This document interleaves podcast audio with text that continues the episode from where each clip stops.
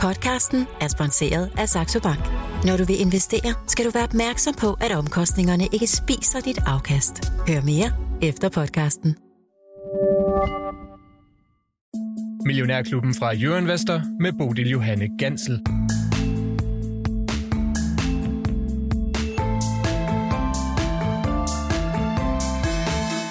God eftermiddag og velkommen her i Pilestræde i København, hvor vi endnu en gang er krøbet helt op under loftet, op i salongen til en gang Millionærklubben eksklusiv. Og jeg har glædet mig helt vanvittigt, fordi det er jo altså første omgang af vores eksklusiv arrangementer, som kommer til at løbe hen over hele året, også i 2024. Der skyder vi altså 10 af dem af, og det er altså den første ud af 10, som vi får lov at overveje her, overvære her i aften. Og øh, endnu mere glad er jeg der for at se, at vi har en helt udsolgt sal også i aften. Det er da ganske fantastisk. Hej det godt dernede? Sådan der. Tjener I penge på jeres aktier? Nå, nå, nå, nå, det går rigtig godt. Hvor er det dejligt. Det lyder jo ret let at tjene penge på sine aktier, hvis man i hvert fald sådan øh, lytter til nogle af de der øh, sociale medier og TikTok-guruer øh, og hvad ved jeg. Men virkeligheden er jo, at det, det er faktisk ikke sådan helt så nemt. I hvert fald ikke til alle tider. Investering er og vil altid være forbundet med risiko, og risiko det er altså det, det skal handle om lige præcis i aften. Så I endnu en gang velkommen til jer her i salen, og velkommen også til jer, der lytter med derhjemme på podcast. Aftens panel, de ved alt om risiko, både teoretisk og i praksis, så øh, lad mig skynde mig at bringe dem på banen. Giv en kæmpe stor hånd til Janette Kølbæk, privatøkonom og formueekspert i Nykredit. Tak skal du have. Og varmt velkommen også til øh, Jens Løstrup, øh, som er en øh, særdeles succesrig investor. Det må jeg vel godt tillade mig at sige. Jens han er erhvervsmand og aktiekommentator på Dagbladet Børsen også. Giver ham en stor hånd. Og sidst, men ikke mindst, også en stor og varm velkommen til Lav Lars Svendsen, chefanalytiker i Svendsen og Tudborg, og porteføljefører her i Millionærklubben. Giv ham også en varm hånd. Jeanette, øh, du rådgiver jo, går jeg ud fra, en ja. hel masse danskere rundt omkring i, øh, i, i det ganske danske land, og taler med alle mulige andre, eller alle mulige forskellige typer af, af investorer. Vil du sige, at vi som folkefærd er sådan øh, meget eller lidt villige til at tage risiko?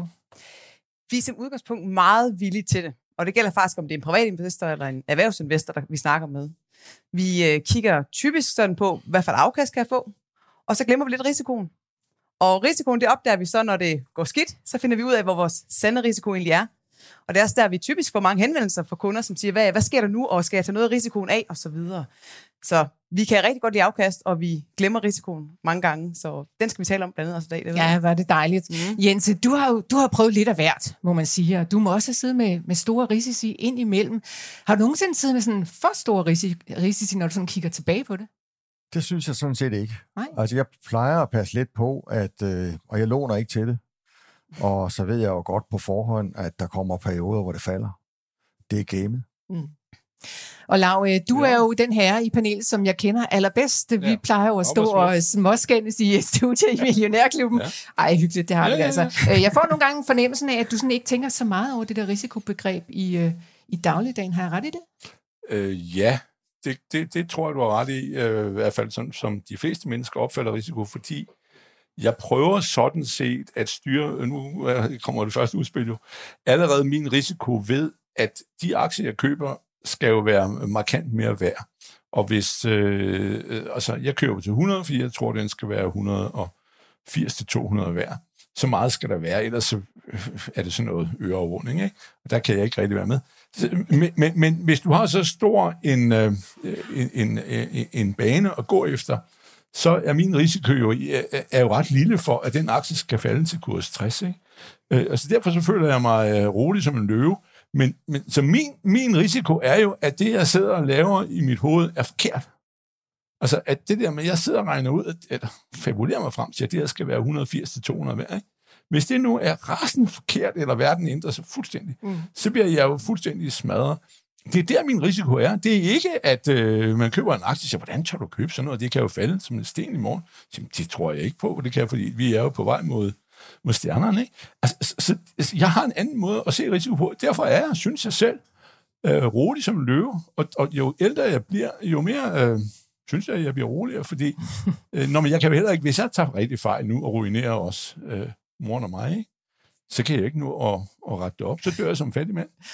Ja, det, så, så det, kan, det kan jeg ikke nå. Altså, jeg har øh, 10 år tilbage, hvis jeg er heldig. eller Ah, 15. Svendsen. Nå, men sådan noget nu må lignende, du ikke? lige Nå, men lidt længere. Det siger statistikken, ikke? Altså, så, så det, du kan jo ikke nå at, at, at rette det op på 15 år. Men øh, har du nogle gange siddet med for stor risiko, sådan i hvert fald til i bagspejlet? Ja, det har jeg, og øh, det har jeg, det har jeg, det har jeg. Og det er jo sådan, når noget er, er sådan, øh, bukserne er revnet, og noget er skrevet helt øh, afsted, og, og hvor man så får langsomt i hovedet til at sige, smid øh, helt lortet, og luk det ned, og sæt dig ned og skam dig, og, og den ro. Jo, det har jeg prøvet, men, men det var, da jeg var ung. Ja, ja, det var, da jeg var yngre, og Mm. mere lidt sindig og sådan noget. Sådan er det jo lidt, at øh, unge mennesker er mere øh, sindige. Det er derfor, vi har alle de her erfaringer, og vi ikke har noget over Det, det, er vel også, og... det er vel også egentlig godt nok. De unge mennesker har jo også sådan, uh, tiden foran Jo, sig. jo, men, I hvert altså, nå, men altså, sådan er det jo lidt, at man, det er ikke for at være morsom, men, men det, du, du, du løber der nogle risici ind i livet, ikke? Og hvis jeg vil skulle sige en ting til jer alle sammen, nu kommer der sådan en gammel mands sur opstød, eller det er ikke sur op, det er et venligt opstød. Et venligt opstød. ja, men altså alt det der med at sidde og kigge på, om en aktie kan falde og sådan noget, de, ja, kom, sig, kom, sagde os selv, øh, hvis I køber noget tosset IT. Men for alt i verden, skriv aldrig under på noget, hvor der står, I hæfter solidarisk med alle mulige andre mennesker, og at jeres kreditorer kan komme efter jer og slå jer ihjel øh, resten af tilværelsen. Det er det absolut værste, I kan gøre, og øh, det er, vil jeg sige, øh, det, det er der, hvor, hvor, hvor øh, jeres nattesøvn og alt muligt andet kan blive ødelagt, hvis I, I, I køber sådan noget mærkeligt noget, ja. Og køber tre lejligheder ude i, i Tuborg Havn, eller hvor de bygger noget til flere millioner, og så, ja, det kan jo nok sælges, ikke? Så er det første gode råd i hvert fald Ja. givet, Lav. Uh, tusind tak for det. Men Nå. måske så skal vi også lige starte med at sådan definere, hvad er risiko egentlig for en størrelse? For det er jo let nok at stå og tale om, og vi plejer altid at sige, kend din risiko, og ved du, hvad din risikoprofil er? Så, men hvad er risiko egentlig for noget? Jeanette? Jamen, jeg vil godt lige, hvis jeg lige må knytte en kommentar til det, Lav siger, fordi nogle gange så synes jeg, det er meget sjovt, at når vi taler med investorer, så kigger man på risiko, det her med at tabe penge. Men lige nu, når det går godt, sådan alt i alt, så er risikoen for folk ligesom om risikoen for ikke at komme med på et afkast. Og det synes jeg er en interessant vinkel. Tilbage i 90'erne, der så vi jo også, at risikoen var ikke at tabe penge, risikoen var ikke at få et afkast. Indtil dot-com-boblen kom, og man fik en lærestreg, som, som virkelig kunne mærkes. Ikke? Mm. Og det er det, jeg synes, der er interessant ved risiko. Det er jo netop at sige, hvornår er det, jeg har fået så tilstrækkeligt meget øh, tæsk og erfaring, som gør, at jeg lige pludselig siger, nu, nu holder jeg mig lidt fra det. For problemet blev jo også for mange investorer, når de har taget for meget risici. Det er, hvis de først har brændt netterne en gang, så går der lang tid, inden de er på markedet igen. Og nogle gange så er det tog bare kørt. Mm. Så man kan godt have en, en hjerne som lav, der siger, jeg tager risikoen, og det er helt fair. Men man skal også huske på, at der er nok ikke flere, hvis der er flere danskere, der siger, jamen jeg skal lige afvente og se, nu har jeg brændt dem, og jeg har fået en erfaring, der ikke var så stor og god med det. Jeg venter lige lidt. Og så er nogle gange det tog kørt med at få et afkast.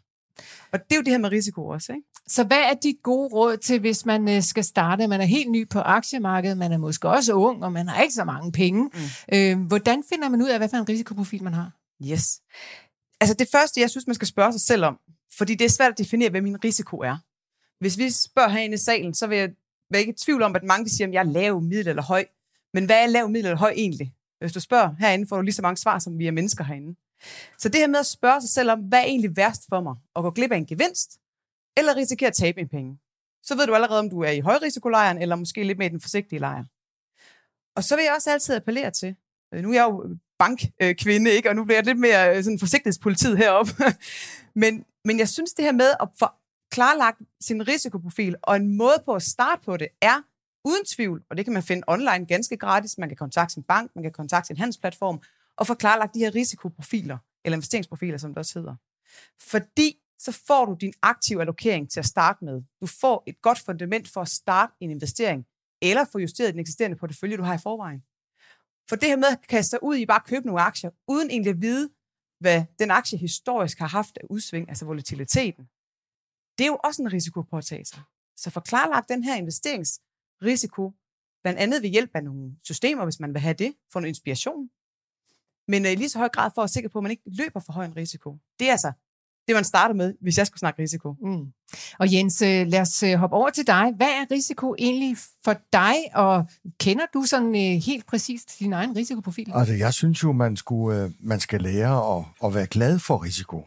Altså, man skal være glad for, for den situation, at, at, at, at markederne engang imellem falder. Øhm, det er jo sådan, at frygt, det er den største drivkraft overhovedet øh, hos de fleste, når man er inde i aktier. Altså frygten for at tabe et eller andet fylder meget. Og jeg får en gang med en opkald, det sker faktisk jævnligt, fordi der er så mange, der jeg giver et tip om et eller andet, og så, så er der en i røret, og så siger han, øhm, det er ikke fordi, det er et problem, men øh, de er jo faldet lidt på det sidste. Har, har du et, et forslag til, hvad jeg skal stille op? Og det er samtidig, jeg siger til folk, jamen, at det var meget lettere, hvis aktier altid steg. Jeg mener, så er vi fri for den risiko og den bekymring. Problemet er jo bare, at hvis aktierne altid steg, hvis nu leger det for et øjeblik, så vil jo alle være med. Der er der ikke nogen her, der vil købe flere aktier, hvis de altid steg, ikke? Hvem, hvem vil det?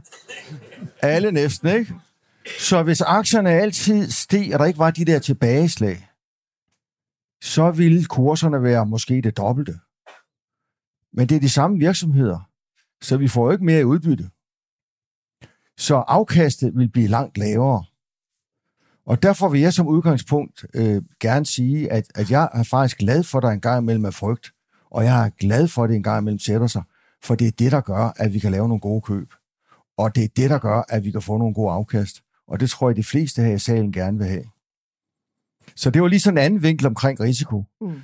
og som jeg, som jeg oplever den mest. Og Jens, øh, kan du beskrive for os, hvis du altså sådan har defineret det ret klart i dit eget hoved i hvert fald, hvordan din egen risikoprofil er? Jeg gør det, at, at jeg, jeg forbereder mig på det værste. Øh, når jeg har investeret et eller andet beløb, øh, så siger jeg til mig selv, okay, hvis det falder 30 procent, hvordan vil du reagere? Hvordan vil din situation se ud bagefter? Og hvis det så falder 50 procent, altså finanskrisen, hvor vi er over 50 procent, hvordan vil du reagere, og hvordan vil det påvirke øh, din situation? Og så forholder jeg mig altid samtidig til, hvor har vi markedet henne? De fleste af jer har prøvet øh, at tage penge under finanskrisen. Hvem var med under finanskrisen? Der var mange, der var med. Det var jo et ordentligt fald. Men når faldet blev så stort, så var det, fordi aktierne var steget meget lige inden. Det samme tilbage i Wall Street-krakket i, i, i, i 1928. Det store fald skyldtes, at aktierne var steget meget lige inden. Så når jeg prøver at forholde mig til risikoen, kan det gå ned med 30%, kan det gå ned med 50%, så har jeg lige baghovedet, hvad der sket med markedet de sidste to, tre, fire år. Og der er tendensen jo lidt, at mange gange føler folk sig rigtig trygge, hvis det er stedet et år, og så et år, og så et tredje år, og man har tjent en formue, og man snakker med naboen om det, så føler man sig tryg. Men det er jo der, man skal være lidt utryg, og det er der, man skal forholde sig til, hvor langt kan det så sætte sig nu, hvis det går nedad. Det nuværende marked hvor det kan ikke sætte sig så voldsomt, for der har vi haft et par år eller to og et halvt år, hvor det har været nærmest fladt. Så det er sådan, jeg gør. Okay. Så der er altså en, øh, en klar investeringsprofil, øh, risikoprofil inde i dig selv. Har den været det samme hele dit liv, Jens, eller har du ændret den undervejs? Jeg har stort set altid kørt med de samme principper, og der er også nogle principper omkring at sprede sig på brancher. Øhm, og ikke at have mere end, end helst ikke mere end 15, måske 20 procent i en aktie. Og det ved jeg, det er der måske nogen her, der har Novo, der kan... Åh, ikke? Den stiger. Den er rigtig god. Nu fylder den 15, nu fylder den 20, nu fylder den 30. Men der er det altså med at have en lille smule selvjustits. Jeg har selv en lille smule klemt i øjeblikket, fordi min jyske bankaktie er gået så voldsomt op i et marked, i et marked der ikke er stedet øh, nævneværdigt øh, de sidste to-tre år. Ikke? Og det var altså en udfordring, når pludselig noget går rigtig godt, og man synes, det her har en fantastisk fremtid. Men nu begynder det at fylde, og der kan det altså være klogt, synes jeg, at man sætter sig ned og siger, okay, hvis jeg nu tager fejl, den her fylder nu så og så meget, hvis jeg nu tager fejl med noget, hvis et eller andet sker, burde jeg så ikke tage lidt af og få det fordelt over på nogle andre poster. Men har vi nogle værktøjer til at vide, hvornår man skal gøre det, Jens? Fordi det er jo klart nok, hvis man har siddet med Novo Nordisk igennem lang tid, og den lige pludselig er fuldstændig eksploderet, altså, øh, så kan det godt være, at det er på tide, at man lige sådan tager lidt af, vi plejer at kalde det, tage overkrydderne af i Millionærklubben. Men, men hvornår gør man det? Problemet er jo, at alle jer, der har aktier, I regner jo med, at de stiger. Der er ikke nogen af jer, der ligger med aktier og ikke tror stiger. Det er jo problemet. Så det er det uforudsete, man skal gardere sig imod. Altså, man skal gardere sig imod, at man har taget fejl. noget sker, der kommer en uventet nedjustering, eller der kommer en eller anden, hvad ved jeg, en retssag, eller noget, der koster en formue. Så det er problemet. Og derfor er der ikke andet at gøre, end at sige, sæt nogle maks på, hvor meget I har i en enkelt aktie, og sørg for at ligge i forskellige brancher. For så kan et enkeltstående tab aldrig bringe jer i knæ. Okay. Og før eller senere, så tager man fejl. Før eller senere, så med, meddeler selskabet, at man nu har investeret i, at væksten løjer af, eller der er et tab, eller hvad ved jeg, I kan huske Koloplast, pludselig en retssag i USA, et eller andet, man ikke kan forudsige. Det kan også ske for nogen, at et eller andet sker.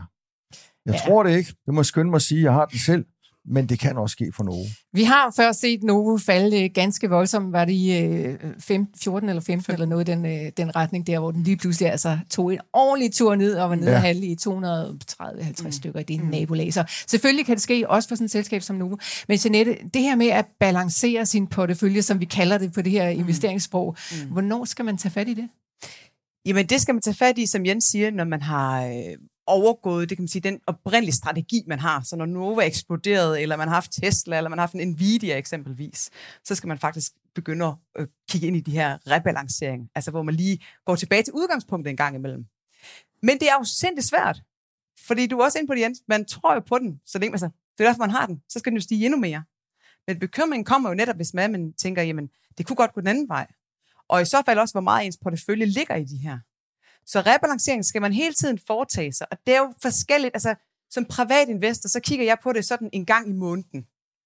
Og det er jo fordi, min portefølje består ikke af et tocifret millionbeløb, øh, gad det gjorde, men det gør det desværre ikke. Og derfor så kigger jeg på, hvad, hvordan ser det egentlig ud. Der er jo også rigtig mange private investorer. Jeg ved ikke, om nogle af jer herinde bruger øh, investeringsfonde, aktive eller passive fonde. Der er nogle enkelte, der gør. Ja, der er meget få, der gør.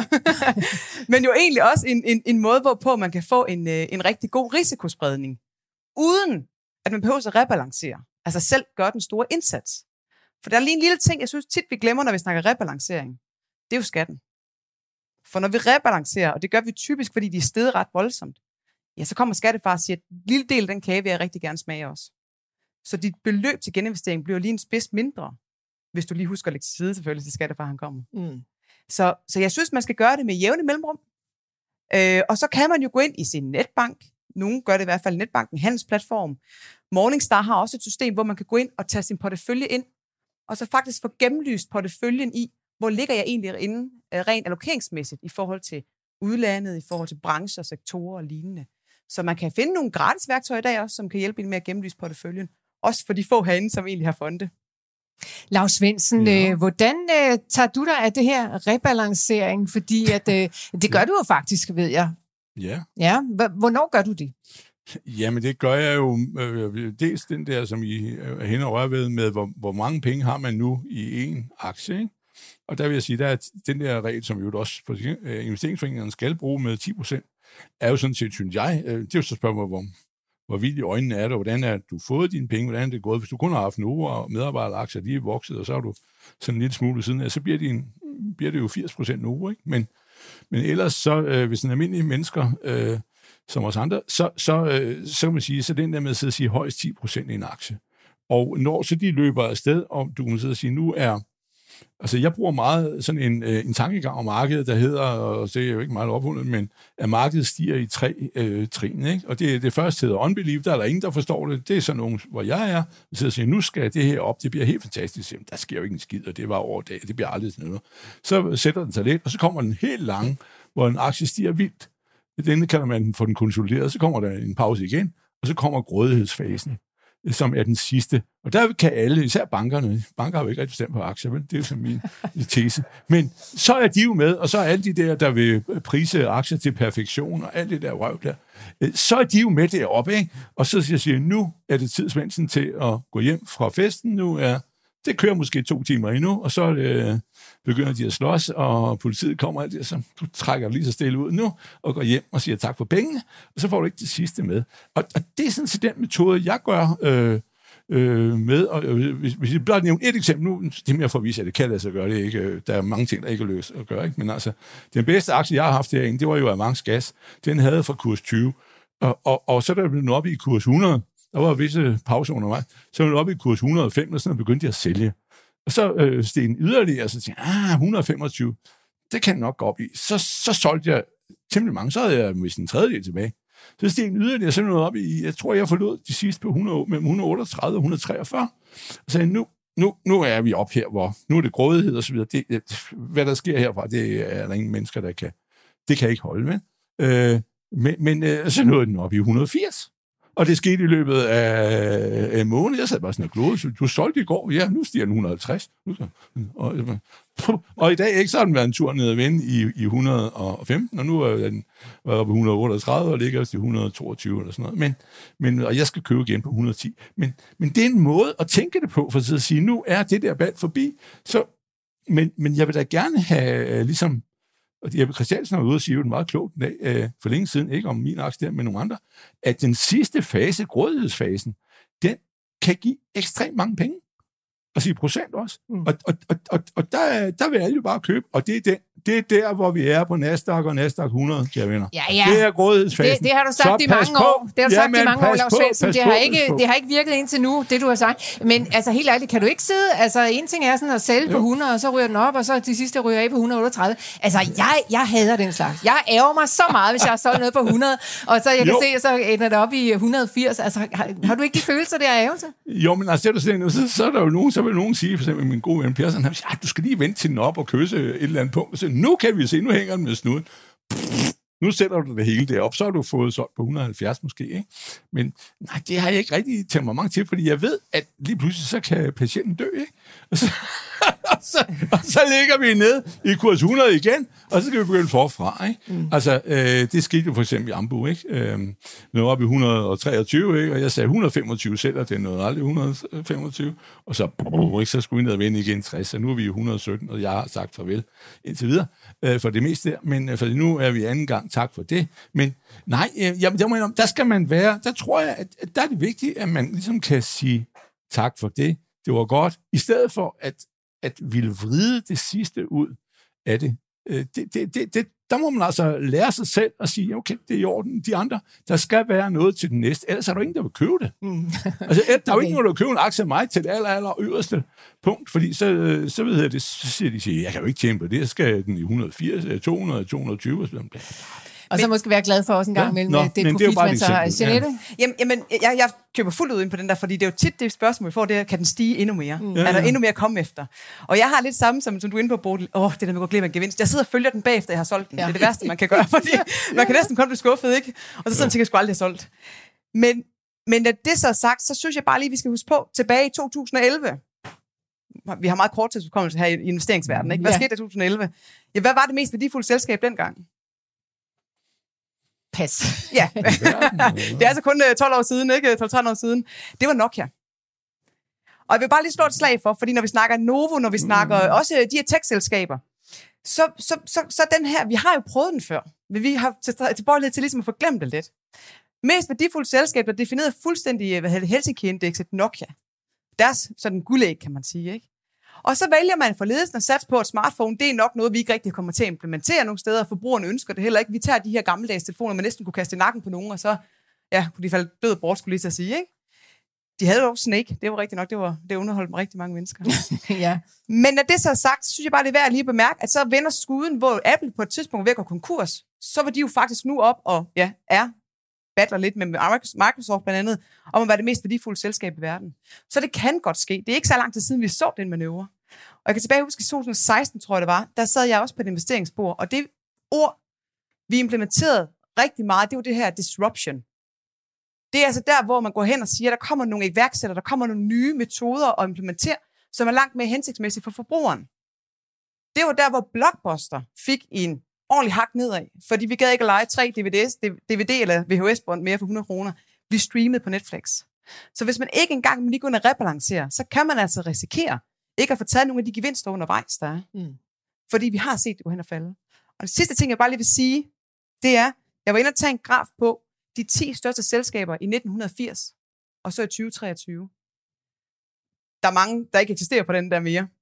Men det, der er værd at bemærke, det var ikke bare brancherne, eller undskyld, det var ikke bare selskaberne, der var skiftet ud, men det var også brancherne. Seks selskaber ud af de 10 i 1980, det var olieselskaber. Hvor mange er der tilbage i dag af dem? På top 10? Ikke nu. Der er en enkelt en. Er det det? Ja, Saudi Aramco. Nå ja, det kan Ja, du. Ja, ja. det er jo. Potato, potato, eller hvad kan man sige. men jeg synes bare, det er tankevækkende. Det er ikke bare altså det enkelte selskab, men det er faktisk også en hel branche, man kan udkonkurrere ved, at der kommer nye forventninger. Vi snakker meget ESG og bæredygtighed, ikke? Hvis forbrugerne vil det, så er det den vej, det går. Mm. Det er bare et spørgsmål om tid, hvor lang tid det går med at implementere det. Ja. Så risikostyring er altså vigtigt, selvom jeg står her og taler den lidt ned med, med at øh, vi skal også have afkast. For det er selvfølgelig en præmis for at få et afkast, det er, at der er risiko.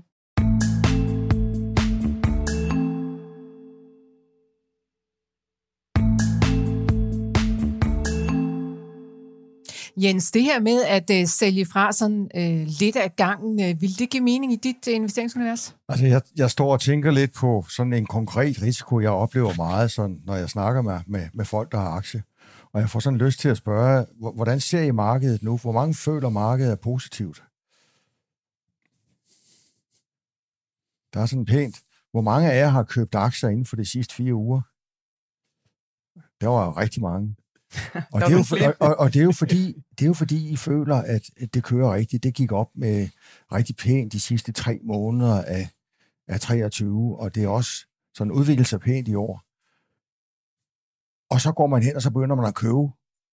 Og måske lidt mere, hvis det fortsætter sådan her. Er der så ikke flere af jer, der vil købe? Eller hvor mange vil købe, hvis det fortsætter positivt de næste par måneder? Ja, hvis vi ved, det fortsætter Ja, positivt, så tror jeg, der er mange, der gerne Nej, vil men købe. lad os så sige, nu er der gået til tre måneder, og det, det tegner sådan Ja, nogenlunde lyst, ikke? Der er en del, der vil købe. Og det, der er, er en risiko, som, som synes jeg er meget håndgribelig, som er en anderledes end det, vi nu snakker om med allokering og, og, og hvor meget man har i en enkelt aktie, det er jo det her fænomen, man bliver grebet af den gode stemning. Man skal lige lidt mere på vognen. Man kører efter det sted. Det er jo lidt det, der sker. Omvendt, når det falder, ah, nu er det faldet nogle måneder, ah, skulle jeg sælge lidt, skulle jeg tage noget kontant, gardere sig lidt, lige have lidt, det kan være, det falder yderligere, så kan jeg jo købe noget, der er endnu billigere. Kender I det? Og hvad er det så, der sker? Man har købt, når det er steget, man har solgt, når det er faldet, og det var vel ikke lige det, vi gerne ville. Vi vil jo faktisk helst det modsatte, at vi købte, når det er nede, og solgte, når det var oppe. Og for mig at se, at det er en, en, en for almindelige investorer en rigtig stor og håndgribelig risiko. Øh, fordi man simpelthen sætter til på den disposition, plus man betaler for at handle, købe og sælge og gøre ved. Øh, Så, så, så jeg ved godt, det er en anden form for risiko, men det jeg egentlig oplever i det daglige, når jeg taler med folk, så er det den her risiko, der faktisk fylder meget. Og jeg tror godt, I kan genkende det, jeg taler om her. Og det er også faktisk noget, der kan påvirke mig. Altså, når det kører lidt ned, så skal jeg gøre mig umage, for ikke at lade mig gribe af stemningen. Prøve at vurdere, er der noget problem, når det kommer til stykket? Er det her noget, der virkelig kan føre til et problem? Og det er det rigtig sjældent. Det er rigtig sjældent, vi får en rigtig krise. Altså, der, der var en i 2008, der var en omkring 90-92, øh, og så skal vi endnu længere tilbage for at finde den tredje af betydning. Så man skal passe meget på ikke at lande i den grøft, at man får handlet for meget, og man får solgt og købt forkert. Men Jens, nu er du jo øh, heldigvis et positivt menneske. Det har jeg oplevet adskillige gange, når du har været på besøg i Millionærklubbens øh, studie. Du ser ligesom, øh, øh, hvad skal man sige, verden i et positivt syn, og du forventer, at det kommer til at, at gå fremad. Det, nu talte jeg ikke med dig præcis under finanskrisen. Det kan godt være, at du havde et andet syn lige der.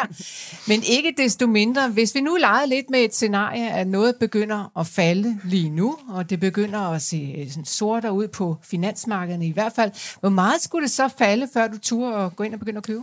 Altså det med finanskrisen, jeg hørte jo en, der sagde, at øh, det, var, det var ikke noget problem. Han sov som barn. Altså han faldt hurtigt i søvn, og, og så vågnede han efter en time med et skrig. øh, altså jeg vil helst ikke sælge, når det er faldet, og helst ikke, hvis det, hvis det er faldet rigtig meget, så vil jeg helst ikke sælge. Nej, men hvornår vil du købe? det var mit og, spørgsmål. Og det, øh, hvornår jeg vil købe, Ja, altså hvor meget skal det falde, før end du tænker, okay, det er jo, det er jo, det, det er jo den der strategi, du lægger for dagen, køb billigt, sælg dyrt. mit, min udfordring er lidt den, at jeg ligger stort set næsten konstant med mellem 90 og 100 procent af alt placeret. Og det giver jo den udfordring, at da jeg ikke vil låne, så har jeg sjældent ret meget at købe for, når det er faldet. Det er lidt øv, men det er sådan, det er. Øhm, så, så derfor har jeg ikke sådan øh, en, en masse, jeg går ud og køber med, når det er faldet. Det, det, det gør jeg reglen ikke. Mm. Uh, jeg synes, det, der er svært, når det er faldet, det er jo at bevare den her tro på tingene, hvis det har sat sig igennem to, tre, fire år, hvis det, det, det sker meget, meget sjældent. Men det er det, der, der, der betyder noget for mig, at jeg ikke får solgt. For det er det, naturen er. Uha, det ser ikke godt ud, jeg må ud. Det er vores natur. Det er frygten, der tager over, logikken kobler af, for det er de samme aktier, og de er jo egentlig blevet billigere. Så det er et røverkøb. Hvis det var et godt køb, da man købte dem, inden de faldt, så er det jo et røverkøb nu, hvor de er faldet. Sådan bør man jo egentlig tænke. Men det er ikke ens natur. Nej det er svært øh, at sidde og kigge på det, når man åbner depotet, og det bare er blevet mindre og mindre værd for hver dag, der går. Jeanette, når vi taler risiko, så synes jeg også, vi er nødt til at komme ind på, at øh, ja, jeg ved godt, i vores program, der taler vi rigtig meget om aktier, men der er jo altså rigtig mange andre yes. aktiver, man kan putte ind i sådan et øh, depot. Hvad er sådan de gode råd i forhold til en øh, risikobalanceret portefølje, hvis man kigger sådan på aktiv allokering, som det hedder med et fint ord? Jamen, altså det helt overordnede, det er jo at starte at sige, hvor meget øh, aktier skal jeg have? Og så hvor meget skal jeg have obligationer, alternativer. Og, øh, og jeg er helt enig med dig, det er jo meget aktier, vi taler, øh, men obligationer er jo blevet yderst attraktiv. Og øh, nu, sidder, nu så jeg, at der var meget få, der havde på øh, fonde herinde, så jeg tør ikke spørge, hvor mange der har obligationer herinde. Og jeg kom, Nå, der kommer lidt flere. Ja, ja. Ja, ja, ja, ja. Godt. Jeg vil også spørge, hvor mange der har obligationsgæld. Ah. Så der kommer skatten ind igen, Lav, for det er faktisk en fordel at have gæld der, for så får du, kommer du ned i den, i den lave fradragsret, og så dermed i en lavere reel skat. Så, så det er ikke, ikke så skidt her. Nå, men øh, obligationer synes jeg er interessant, fordi hvis man kigger på sådan det globale aktiemarked, så ligger det på sådan 7-8 procent gennemsnitligt. Men lige nu ligger vi faktisk med nogle obligationer, der kan give 4-5 procent om året. Men jeg ved også godt, de indebærer også risici. Fordi sidste år, hvis nogen af jer havde obligationer der, det var virkelig ikke sjovt. Det var sjovt for dem, der havde obligationsgæld, men det var ikke sjovt for dem, der havde investeret i obligationer, fordi de havde en, en høj vejhed og havde et markant kursfald. Så jeg synes, obligationer er lige så vigtig en del af porteføljen, men hvor meget den skal udgøre af ens portefølje, bliver man nødt til at lige gå et skridt tilbage og få lavet den her aktive allokering og se, hvordan skal den egentlig, hvordan skal vækstskålen stå helt indledningsvis. Men obligationer har været lidt glemt de sidste par år, fordi at det ikke har givet så meget. Men det kan vi absolut mærke, det kommer tilbage nu. Både øh, i enkelte aktier og i fonde, og hvad det nu ellers er. Og så er det det, jeg kalder den tredje ben på taburetten. Det er alternativer. Og øh, jeg kunne egentlig også godt tænke mig lige vide, hvor mange har med alternativer at gøre i jeres portefølje? Skovbrug, landbrug, der er få stykker, ja. Og det synes jeg egentlig er lige så interessant, fordi særligt de her seneste år, hvor vi har været igennem med aktier, de har godt nok givet nogle afkast, men obligationer har ikke givet så meget. Og derfor har vi også set en markant pengestrøm over til aktier. Det flower den vej. Men når det så begynder at gå godt, eller undskyld, dårligt, som det gjorde sidste år på begge komponenter, altså både aktieobligationer, så var der, there's no other alternatives. Men man kunne faktisk kigge på alternativerne. Og der var mange, der havde, øh, alt afhængig af for alternativer man havde, der egentlig oplevede et positivt afkast på alternativer. Så det kan redde ens portefølje, når det, øh, når det gynger karuseller lidt på, på aktieobligationsmarkedet. Mm. Så jeg vil kraftigt anbefale, at man overvejer det. Og nu var Jensen på det her med kontanter eller noget andet. Der er jo de her kortfristede obligationer, som løber i et år eller to. Der kan du alligevel få en effektiv rente på 2,5-3 procent. Øh, kan selvfølgelig også spørge sin bank, men, øh, men altså, man kan godt få noget i dag på dem, også på en helt kort bane. Mm. Så absolut en, en opfordring, hvis man vil have lidt mere, mindre risiko. Ja, og 2,5-3 øh, procent, det er jo sådan set okay at være at tage med, men altså, når aktier historisk set har givet 7 procent, og når unge mennesker står ja. helt seriøst på TikTok og siger, at øh, jeg kan da sagtens lave 100% om året, så er det måske lidt svært at få lukket øh, folk Jo, så bliver det jo konkurrence. Ja. Ikke? Jo. Så, og, og det er jo to forskellige risici. Ja. Enig. Jens?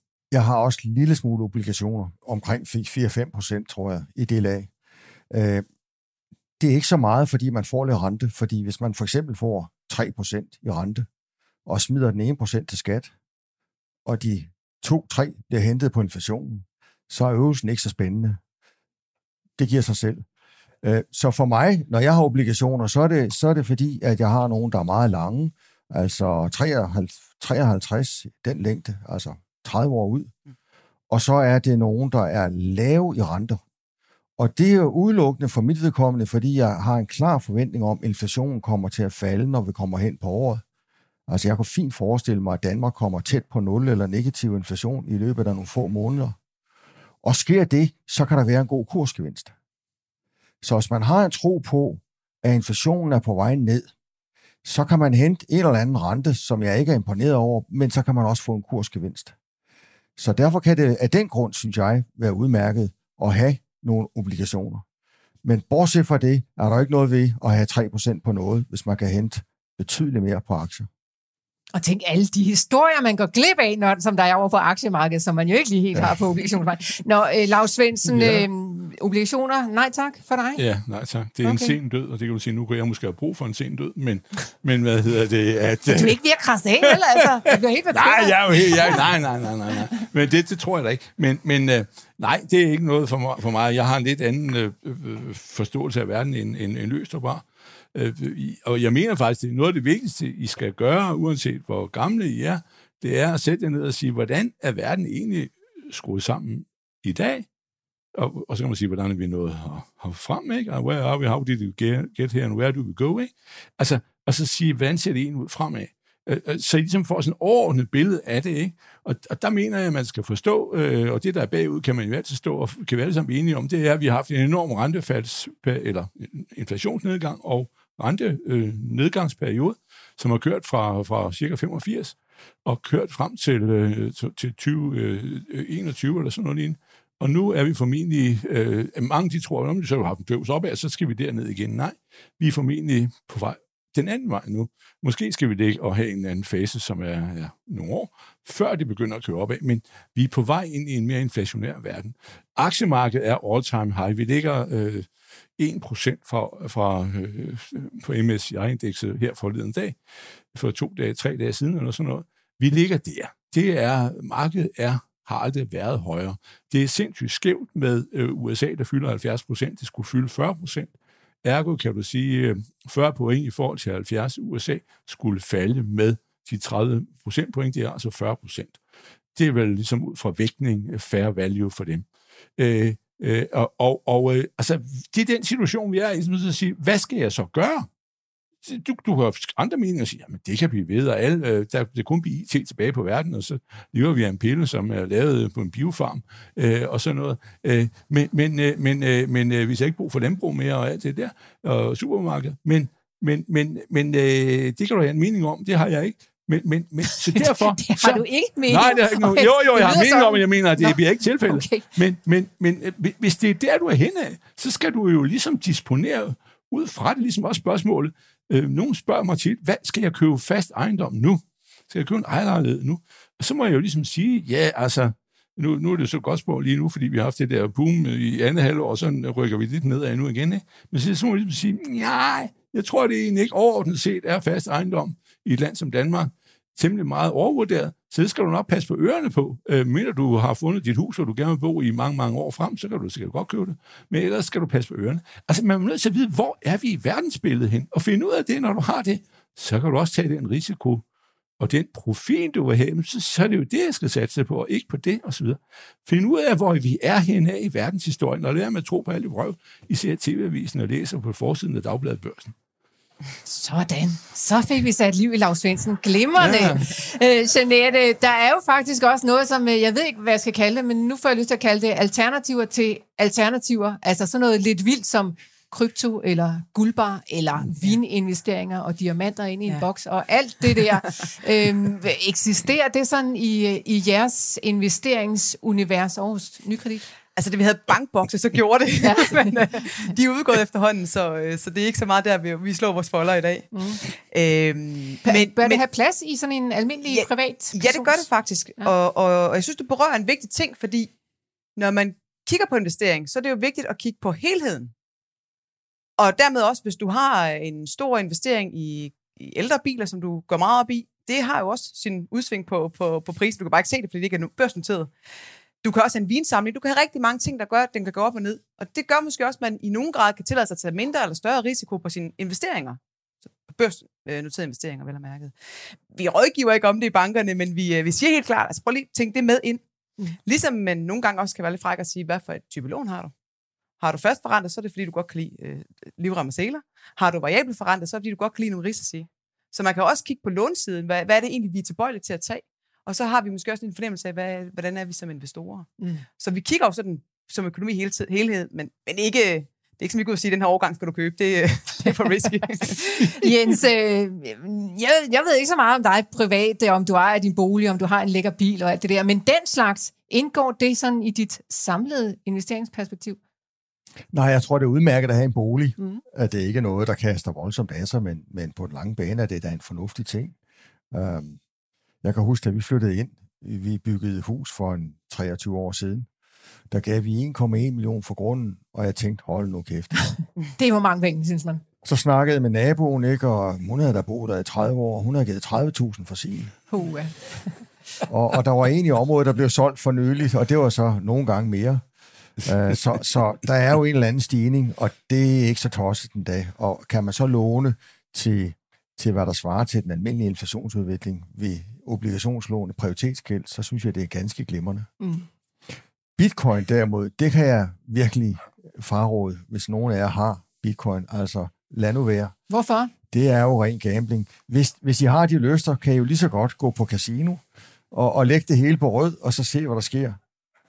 Altså, det, det, det, er, jo, øh, det er jo helt øh, det er varm luft i min bog. Men varm luft, der er, trods alt er, er steget her på det seneste, så der sidder sikkert nogen med en god gevinst. Er der nogen her i salen, der tør at række hånden? Nu er der ingen, der vil sige Om det. de har bitcoin. Ja, ja, Ja. der er der i hvert fald Ja. en enkelt. Så øh, glimrende. Lars Svendsen, øh, Jeg, kan lige sige, at jeg havde fat i en ung mand, der skulle hjælpe øh, med et eller andet. Han skulle, jeg tror, han skulle købe en lille bil, og så ville han høre, hvad han skulle sælge. Og det første, jeg kunne se, at han havde 30.000 stående i bitcoin, som han havde altså tjent, øh, optjent månedsløn, og så sat penge til side der. Og det var det første, jeg sagde til ham, så får der dem ud af vagten omgående. Men det var det sidste, han ville af med. Fordi da han følte, det var stedet pænt, så det ville nok fortsætte. Mm, ja. Og det er, altså, det, er, det er en meget farlig ting, og specielt det her med, nu de stede, det går rigtig godt. Uh, nu er jeg blevet rigtig glad for dem, nu er jeg slet ikke af med dem. Altså, bitcoin i sig selv uh, kan være nul værd om nogle år. Det kan også godt være, at det stiger yderligere. Det er akkurat som at gå på rouletten.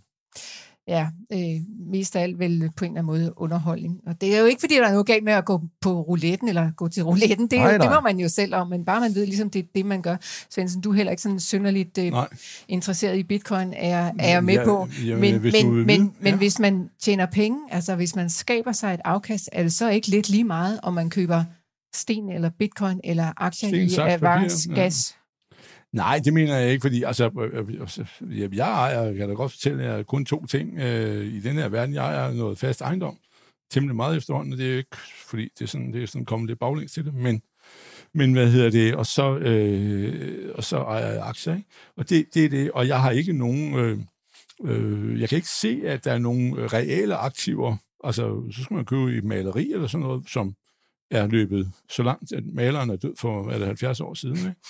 så han ikke skal have royalty, som de der får på, på den lille havfru og alt det der. Ikke? Øhm, øh, så så, så, så jeg, jeg, jeg, det er jeg ikke forstand på. Så, så nej, det er ikke. øh, Og det er jo altid sådan med sådan nogle ting, skal man lige huske. Der er jo tit sådan nogen, der også står frem, og så skal du købe rødvin sådan. Så ender du altid med, at en fin rødvin, den drikker folk selv. Altså, så, så har de bare købt den meget tidligt og haft den liggende i mange år. Og se, det er egentlig, han har kostet 4.000, og Peter, Peter Borgmester i Farum ville have betalt 8.000 for den. Ikke? Og så, nej, øh, det, det er der jo ikke noget idé i, men, men, men, øh, men, men altså, det er jo altid, man skal altid huske, at kører sådan nogle ting, altså reelle aktiver, er der en meget stor øh, bruttoavance. Øh, De er dyre at handle, kunne man sige. Vi kan jo handle en aktie for øh, 1, 2, 3 promille, ikke? Øh, og så hvis du skal både købe og sælge den, så er det jo så kan du gange to, men altså, det er jo ikke, ikke ret meget. Men, men alt sådan nogle rigtige ting, de er jo også, også hvis I køber noget på en auktion og sådan noget, så køber et eller andet fantastisk øh, maleri, så er I jo betalt, øh, hvad er det, øh, hvad, hvad betaler man, næsten 15 procent ovenpå eller sådan noget, ikke? Altså, det, det, det, det, skal man lige huske, hvad er transaktions... Nej, sådan noget der, det øh, har jeg ikke forstand på, jeg dyrker det ikke, og jeg har ikke nogen øh, øh, mening om det, og hvis jeg skulle, så er det at købe noget, som jeg godt kan lide at se på. Altså, så vil jeg købe maleri, som jeg godt kan lide at se på. Øh, og det er jo så ikke, jeg kan jo ikke råd til at købe Manet eller Monet eller eller øh, Asger Jorn, men altså, Nå. at, at, øh, at, øh, at, at sådan noget der, nej. Øh, Jeg troede, du var en men, men, mand, men jeg, jamen, jeg har hørt om, jeg har hørt de sjove de historier om, fordi nogle gange så, når det kommer en til mig, så begynder folk at tale om nogen, og nu skal du høre, jeg har faktisk en tante, som har uh, malerier for 8 millioner, cirka måske. Og hun har bare været almindelig skolelærer, og har bare sådan købt noget engang for mange år siden. Og, og sådan nogle historier skulle efter sine findes. Mm. Altså den mest utrolige historie, hvor der virkelig er nogen, der har har også været glad for kunst, og så bare øh, købt noget for inden nogle af de der Per Kirkeby, han var dreng og sådan noget, ikke? Ja. Øh, øh, og, og, men, men, men, Der er men, nogen, der har forstand på det. Jamen, hvis du, hvis du ellers er nej, så, det, så nej, bliv på de der aktier, og så, men jeg synes jo for eksempel, at, at en af ulykkerne, jeg, når jeg taler med, med mange mennesker ude i samfundet, eller de få, som jeg taler med, jeg taler ikke med så mange, men, men så er det jo, at fordi renten er så lav, så er der jo utrolig mange mennesker, når de når op i den der alder, jeg, har, jeg er 67, ikke? Så, som faktisk gerne vil Øh, ligesom være mere forsigtig og trappe risikoen ned. Ikke? Det er jo så der, man skulle købe en obligation. Ikke? Men det kan man jo ikke, fordi renten er for lav. Så er der nogen, der påstår, at renten sandelig er meget, meget højt. Den er helt op på 4,5 procent. Den kan måske falde ned to en gang. Ja, det gør den nok ikke. Vi er nok mere på vej til 5,5 eller 6 eller sådan noget lignende, og bliver liggende der på et eller andet niveau. Det bliver ikke nogen fest. Øh, men, men, men så er der jo ikke nogen kursgevinst, og hvis I får den, skal I optage skat af den. Men men hvad hedder det? Så er der ikke noget sjovt ved det. Det vil sige, at vi bliver ligesom, vi er jo lidt spærret ind på det der skide aktiemarked. Fordi du er tvunget til at blive der og tjene nogle penge, øh, og påtage noget risiko, fordi du, øh, du, obligationer, nej, nej, nej, det kan man ikke. Men, men man bliver meget gammel, og jeg bliver en 80, øh, måske over, ligesom Buffett, over 90, ikke? så begynder vi at sælge en lille smule ud aktierne og Det køber ændrer en, sig lidt, hvor gammel du bliver i løbet af aftenen, Lars Svendsen. Jeg synes, Ja, det jeg er det jo dejligt. ikke. Skønt. Ved I hvad, vi skal til at sætte et forløbigt punktum. Vi holder lige en, øh, en lille pause. Men øh, skal vi ikke lige give en kæmpe stor hånd til Jeanette Kølbæk, til Jens Løstrup og til Lars Svendsen?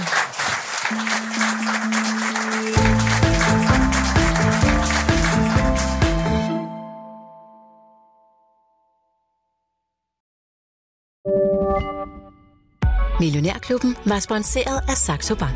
Ved du, hvor dine penge helst vil være? Hos Saxo Bank kan du få op til 3,05% i positiv rente uden binding. Bare ved at have en investeringskonto. Det er nemt og gratis at oprette en konto. Der er ingen konto og depotgebyr, og der er ingen binding. Så du kan altid investere eller trække dine penge ud. Kom i gang allerede i dag på saxobank.dk.